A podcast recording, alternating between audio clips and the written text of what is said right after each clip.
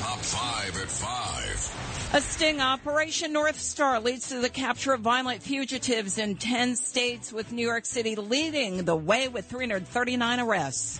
The father of the Highland Park, Illinois shooting suspect has lawyered up he sponsored his son's weapons application, leading to the purchase of the AR 15 used to kill seven people. A new shocking revelation in a report about the Uvalde, Texas massacre that an officer asked for permission to shoot the gunman before he entered the school, but his request was ignored. Under intense pressure, an embattled world leader is expected to resign. The BBC reporting British Prime Minister Boris Johnson will resign shortly. In London, FBI Director Christopher Wray has warned companies that China poses the biggest long-term threat to both the U.S. and the U.K. related to the stealing of technology. U.S. Marshals launched a major operation in 10 cities, taking fugitives into custody. In New York, Operation North Star led to 339 arrests. Here's NYPD Police Commissioner Keechant Sewell. This is about targeted, intelligence driven crime fighting. And above all else, again, it's about consequences. If you commit a violent felony in our city, we will find you. We will arrest you. And we will build a case to prosecute you to the fullest extent of the law. Of those, 41 were wanted for homicide or attempted murder, 109 for robbery, 84 for aggravated assault, and 23 for sexual assault. The father of the suspect in the Highland Park, Illinois mass shooting speaking out. The father, Robert Crimo Jr., says his son talked about a shooting in Denmark the night before his son allegedly shot and killed seven people during a July 4th parade. The elder Crimo has faced a wave of criticism for sponsoring his son's gun license application. It allowed his son to buy four guns before age 21, including the AR-15 used in Monday's attack. Highland Park Mayor Nancy Rotering spoke to MSNBC.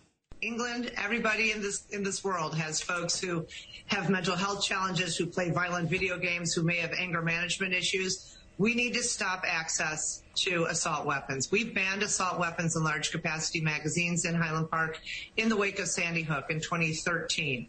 We need the rest of the country to catch up with us the elder Crimo sponsored his son's gun application three months after his son was labeled a clear and present danger by authorities for threatening to kill relatives in 2019. A Uvalde police officer asked for a supervisor's permission to shoot the Uvalde gunman who later killed 21 people at Robb Elementary School back in May before the gunman, Salvador Ramos, entered the school. But the supervisor did not hear the request or responded too late.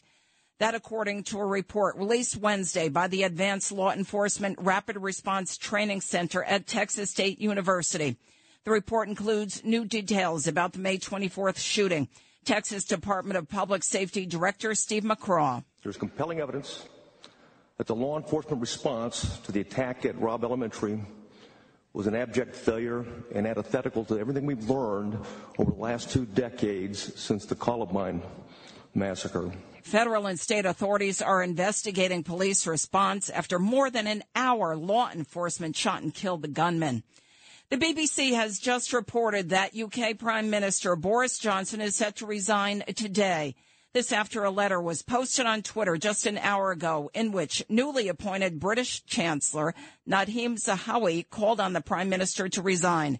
The letter comes as over 50 of Johnson's cabinet ministers have resigned in recent weeks. Zahawi was appointed to his position just 36 hours ago.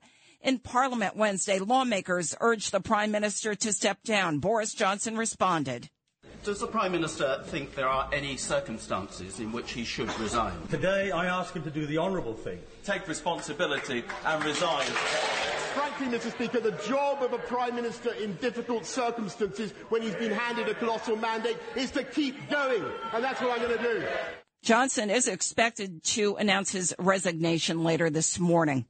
Speaking alongside his British counterpart in London Wednesday, FBI Director Christopher Wray called China the biggest long-term threat to both the U.S. and the UK. He warned of the stealing of technology by China using intelligence officers. Secretary of State Antony Blinken also commented on relations with China. I have to tell you and reiterate that we are very concerned uh, by the uh, PRC's provocative military uh, activity near Taiwan. As we said, The activity is destabilizing. It risks miscalculation, uh, and it has the potential to undermine regional peace and stability. Wray warned U.S. companies to be wary of working with or in China and to contact the FBI for further information on ways to mitigate the Chinese cyber threats. It's the WABC Early News on 77 WABC.